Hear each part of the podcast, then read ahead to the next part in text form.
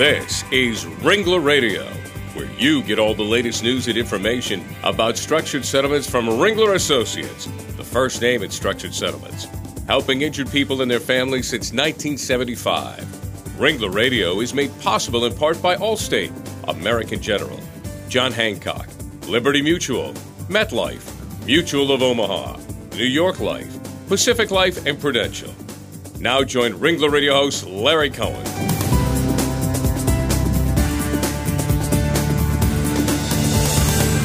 Well, hello, everyone, and welcome to Ringler Radio. I'm Larry Cohen, the head of Ringler Associates Northeast Operations, and we're awfully glad you could join us again today. Well, today on Ringler Radio, we have a very special show.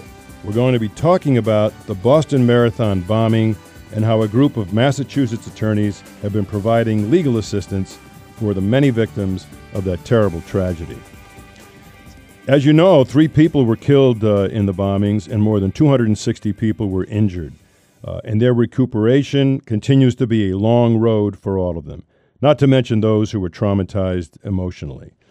Our special guest today is going to talk about all of that, and especially one organization in Boston that's offering legal assistance for the victims. He's attorney Paul White, a partner at the law firm of Sugarman, Rogers, Barshak, and Cohen, right here in Boston.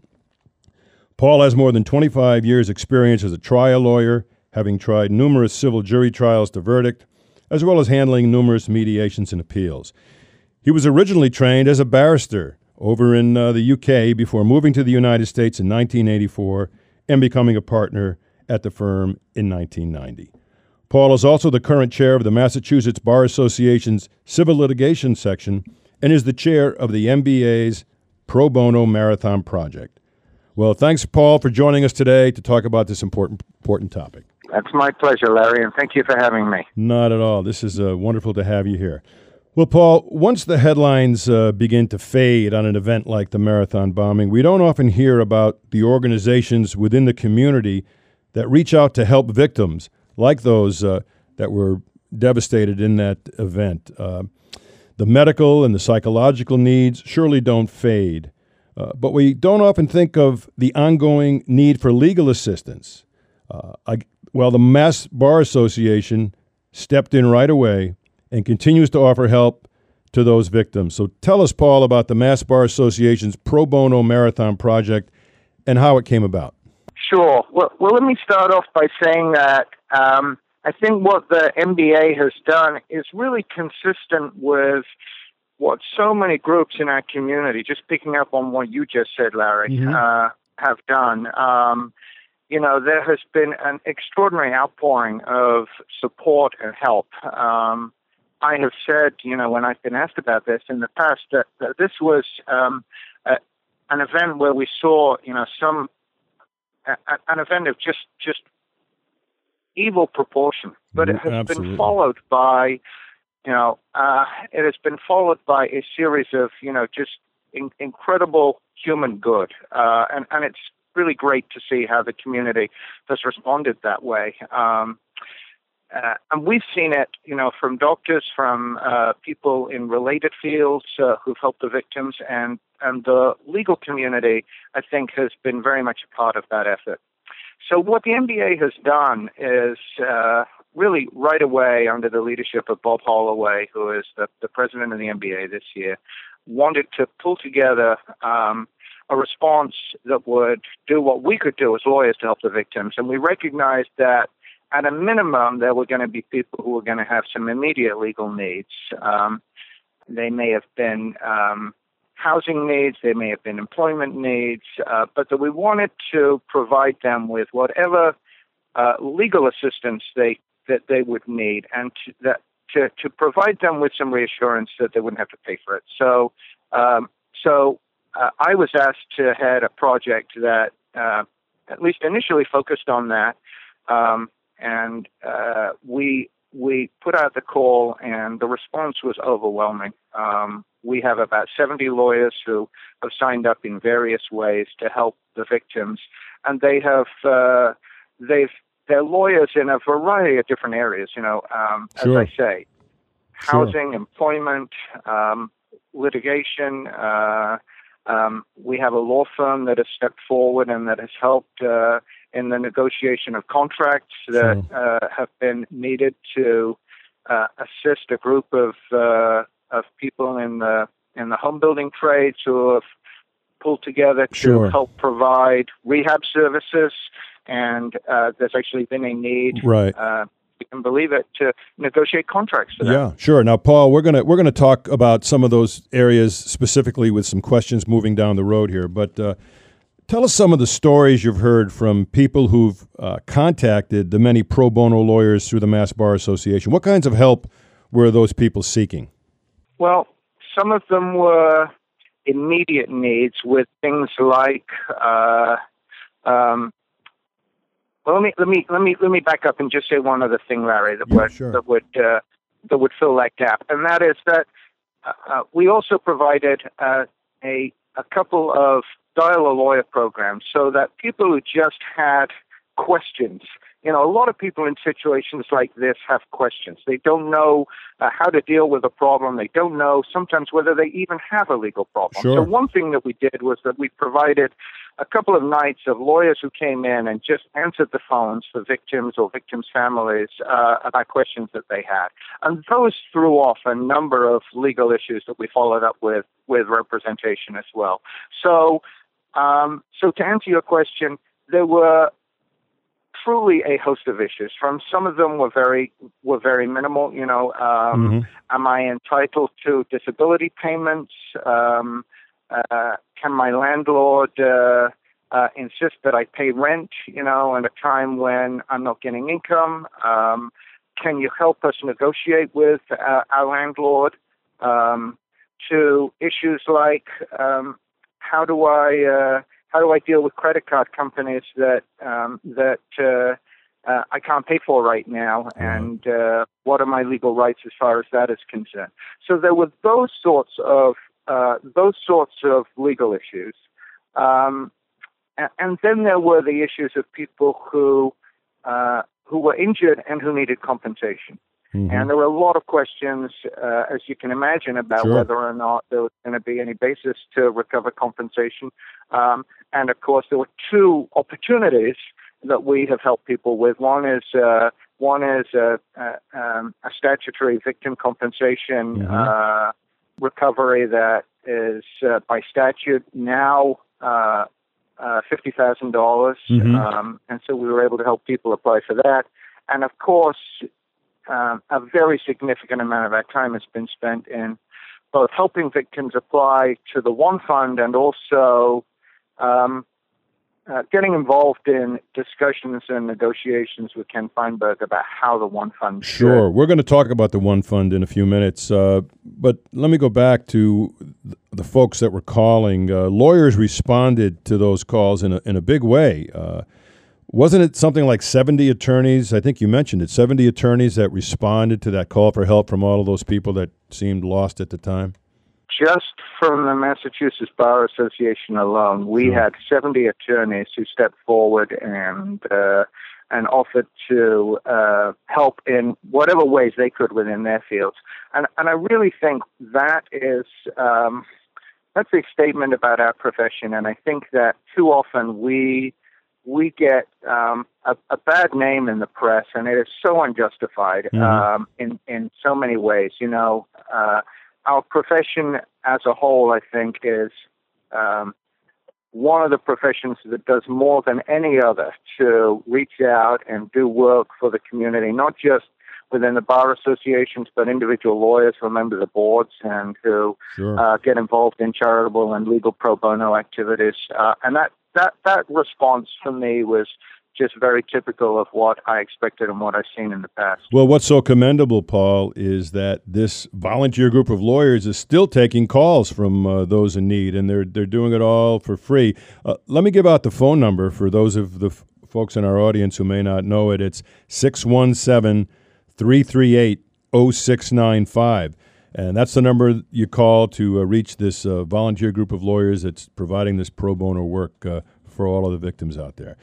Well, other than people who were injured, Paul, there were some 400 businesses that were impacted by the bombings, and uh, they also needed uh, some assistance filling out insurance claim forms, Uh, isn't that right? Didn't the Mass Bar Association's volunteer lawyers also hear from a lot of business owners? Well, we offered to do that, and we have done some of that. And I know that the Boston Bar Association has also responded in that way to some of the businesses uh, in the Back Bay that were affected by uh, by the incident. No question. You know, let's talk about this uh, one fund you mentioned earlier. Uh, I understand the Mass Bar Association donated $10,000 to One Fund Boston. Uh, that's the fund that was set up by the mayor and the governor to provide financial help to all of the victims. One Fund Boston uh, currently has raised more than $64 million from donations, uh, and d- the distribution of those payments began uh, on June 30th.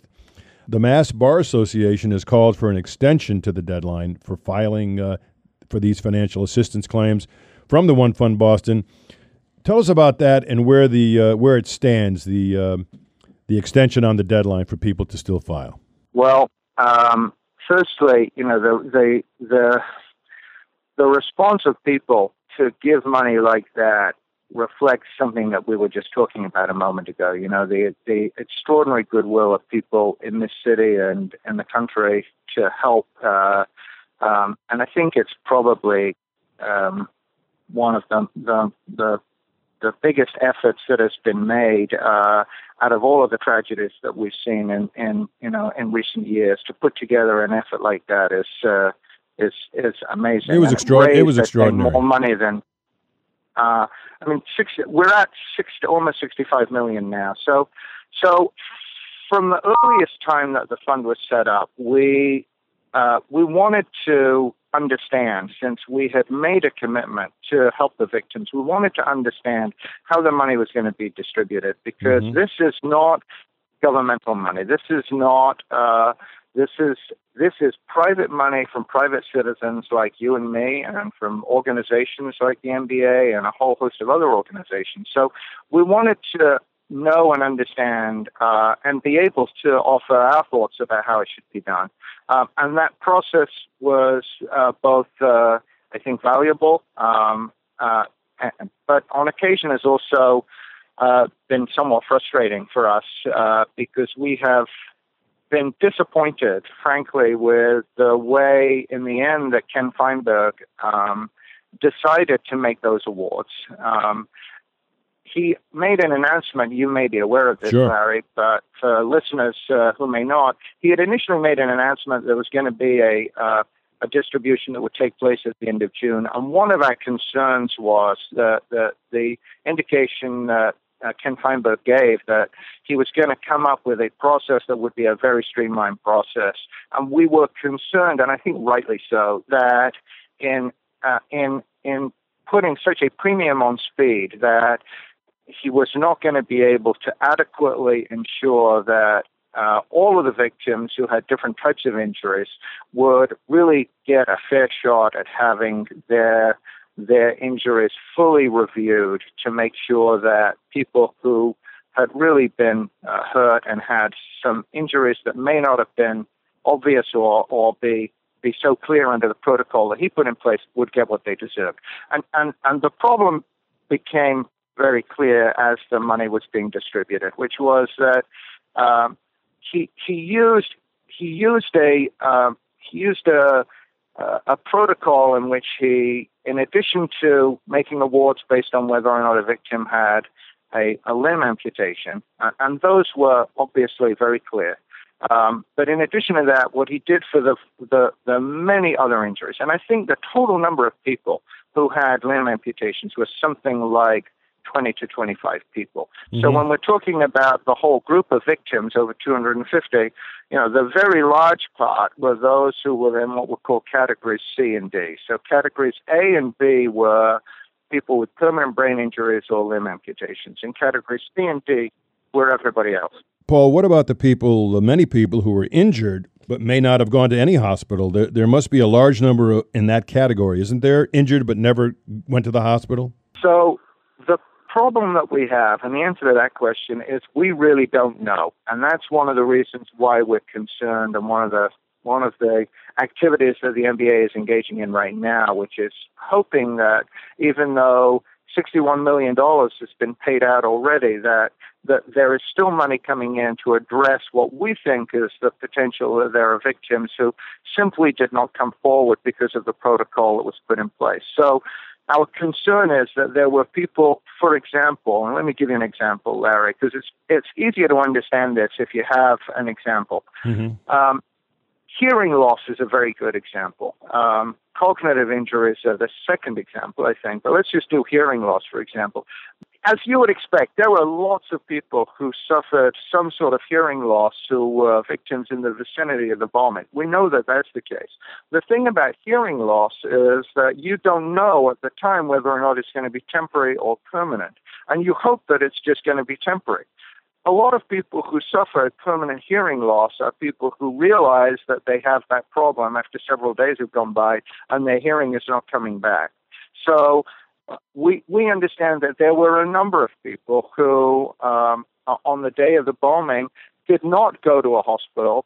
Um, the number of people that were going there were flooding the Boston hospitals. It's very important to understand what was going on. I mean, we were dealing with major triage situations, uh, and people were very mindful of the fact that the hospitals were bursting. They were they were dealing with these incredible emergencies. So it is not surprising that people would have decided that they would wait before going and dealing with a problem like hearing loss. Wow. Uh, under the protocol that Ken Feinberg put in place, if you didn't go to an emergency room, on the day of the incident, you didn't qualify to get an award. So we believe that there are a number of people, and sure. we, we certainly are aware of some, uh, who simply didn't make an application because even though they may ultimately have discovered they had a permanent hearing loss, they didn't qualify yeah. uh, for a recovery under the protocol Ken Feinberg put in place.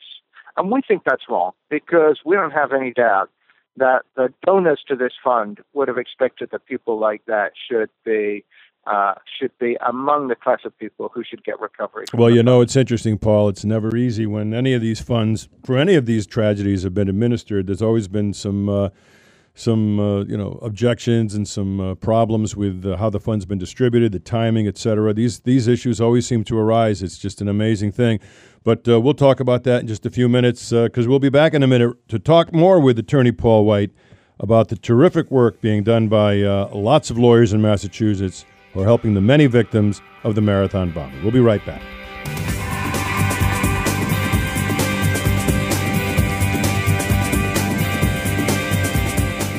This is Ringler Radio from Ringler Associates, the leader in the structured settlements profession nationwide. Did you know that Ringler is involved in a third of all structured settlement cases in the country? Ringler Associates works with all the parties in a lawsuit settlement to find the best possible financial solution for the people involved. When it's your interest at stake in a lawsuit settlement, you want only the best financial plan. You can count on Ringler Associates to structure a customized plan that meets the needs of you and your family for the future. Visit ringlerassociates.com to learn more. There's a Ringler Associate in all the major cities of the U.S. No one has more experience than a Ringler Associate. Check out our new website at www.ringlerassociates.com for the best information for claimants, legal professionals, and claims personnel, and to find the Ringler Associate nearest you.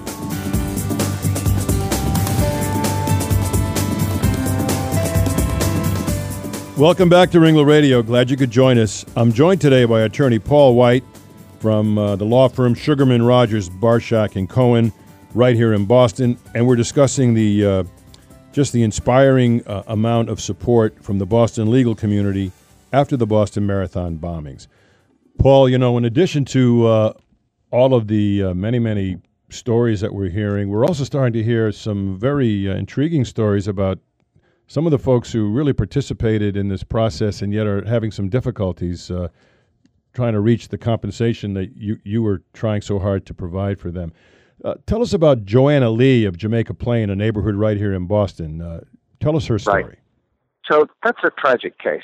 Um, this is a woman who is uh, in her 30s. Um, she's a successful uh, uh, woman who is involved in um, working overseas, um, providing aid. I mean, it, the irony of it is enormous. You know, she devotes her life to Sure. helping other people. And as part of her work, she had been trained, actually, this is the sort of backstory to to this woman's situation. She'd been trained in emergency first aid herself. So when the first bomb went off, both her training and her her own her own natural reaction was such that she went to help, and uh, she knew the help would be needed, and she ran towards the first bomb to help victims when the second bomb went off, and she actually was running into the area of the blast of the second bomb. She was knocked off her feet, um, but picked herself up and carried on without realizing, and without realizing until days later, that she'd actually suffered a severe concussion, uh, as one would expect, Larry. You know, in a situation like this, where the where the uh, the incident is a bomb blast. Sure. Um, so she suffered just the sort of injury that should have been covered by the protocol that was ultimately devised. Um, she uh, she helped uh, other victims. Um, declined a suggestion that she go to hospital for just the reason that I had been saying earlier, which is that the ambulances were crowded. She knew the hospitals would be crowded, and she didn't recognize that she herself had any physical injury at that time. She was only about 10, 10 feet, I think it was, or 10 feet or 10 yards, but a very short distance from the second bomb. But she was incredibly lucky to not be hit by any shrapnel. Sure. Uh, but she was so close that she was knocked off her feet. So she didn't go to hospital. She didn't take up the offer to go uh, to a hospital. Ultimately, Ken Feinberg, um, I think out of sympathy for her, uh, at least uh, included her within category D. But really, you know, that doesn't Yeah. come close to uh, reflecting the injuries that this poor woman has, which is that she has a diagnosed brain injury. Mm. Um, uh, she's going to have it for a very long time. We don't know whether she will ever recover, but and she's been treated and diagnosed by a leading world expert on on closed head injuries. Hmm. Um, he can't say with certainty that she has a permanent brain brain injury, although in all likelihood she does. hmm Um, but uh, but but Ken Feinberg's uh, um, uh, view of Category One was that permanent brain injuries um, uh, means that you're essentially a vegetable. Um, Right. we take issue with that. Uh, we don't think that's how that was set up, but. But uh, as a result, he didn't put her in Category One, and he put her in Category D, which means she gets just eight thousand dollars. And, and is there any ability to appeal that, or is she going to have to suffer from that category? Um, so we we um, uh, were able to provide uh, her with a with a lawyer who's been representing her pro bono and done a wonderful job. Um, and uh, and I know that he has submitted uh, a request to the One Fund uh, following that award to ask them to reevaluate her situation. Um, and I, I, there is not at this point a uh, a system in place for appeals um, as such or requests for reconsideration. And I think um, that's something that I hope the One Fund will will will look at and think about whether or not they can, particularly given that money is still coming in at this point. That Sure. the um, it would be really great if they could if they could provide some sort of review system. Uh, and clearly, for somebody like her, she merits uh, the trustees taking a look at her Sure, situation again. and I assume that's what your your whole group is going to be trying to pursue, try to uh, institute or instill in the program some ability to appeal and to uh, reconsider some of these, uh, you know, quite onerous uh, results for some of these brave, brave people. And uh, Paul is also a doctor uh, from Birmingham, Alabama, Scott Weisberg, who was actually one of the runners. He also had some issues and difficulties. Tell us, tell us about him. So he's um, he's uh, one of these people who fits into that category that we were talking about a little earlier about a person with hearing loss. Uh, he um, he is a practicing physician. Um, he suffered a hearing loss that uh, in one ear, and he already had uh, um, some hearing loss in another ear, um, just as I do.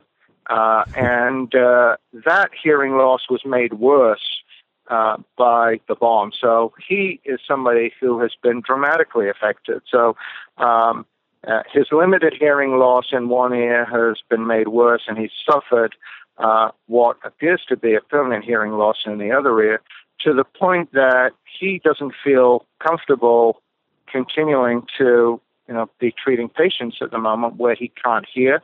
Um, I understand, for example, he can't even hear uh, a child's heartbeat through a stethoscope. So that's really one of the things that we're talking about, which is that that, that you've got to look at the injuries. You've got to look at what the impact of the injuries are. Paul, uh, is he going to be able to qualify for financial help from the fund? He was not awarded any money as a result of the fact that he was not hospitalized and he didn't go to a hospital that day. So he doesn't qualify under a protocol so he doesn't qualify, Larry, under the protocol that is in place.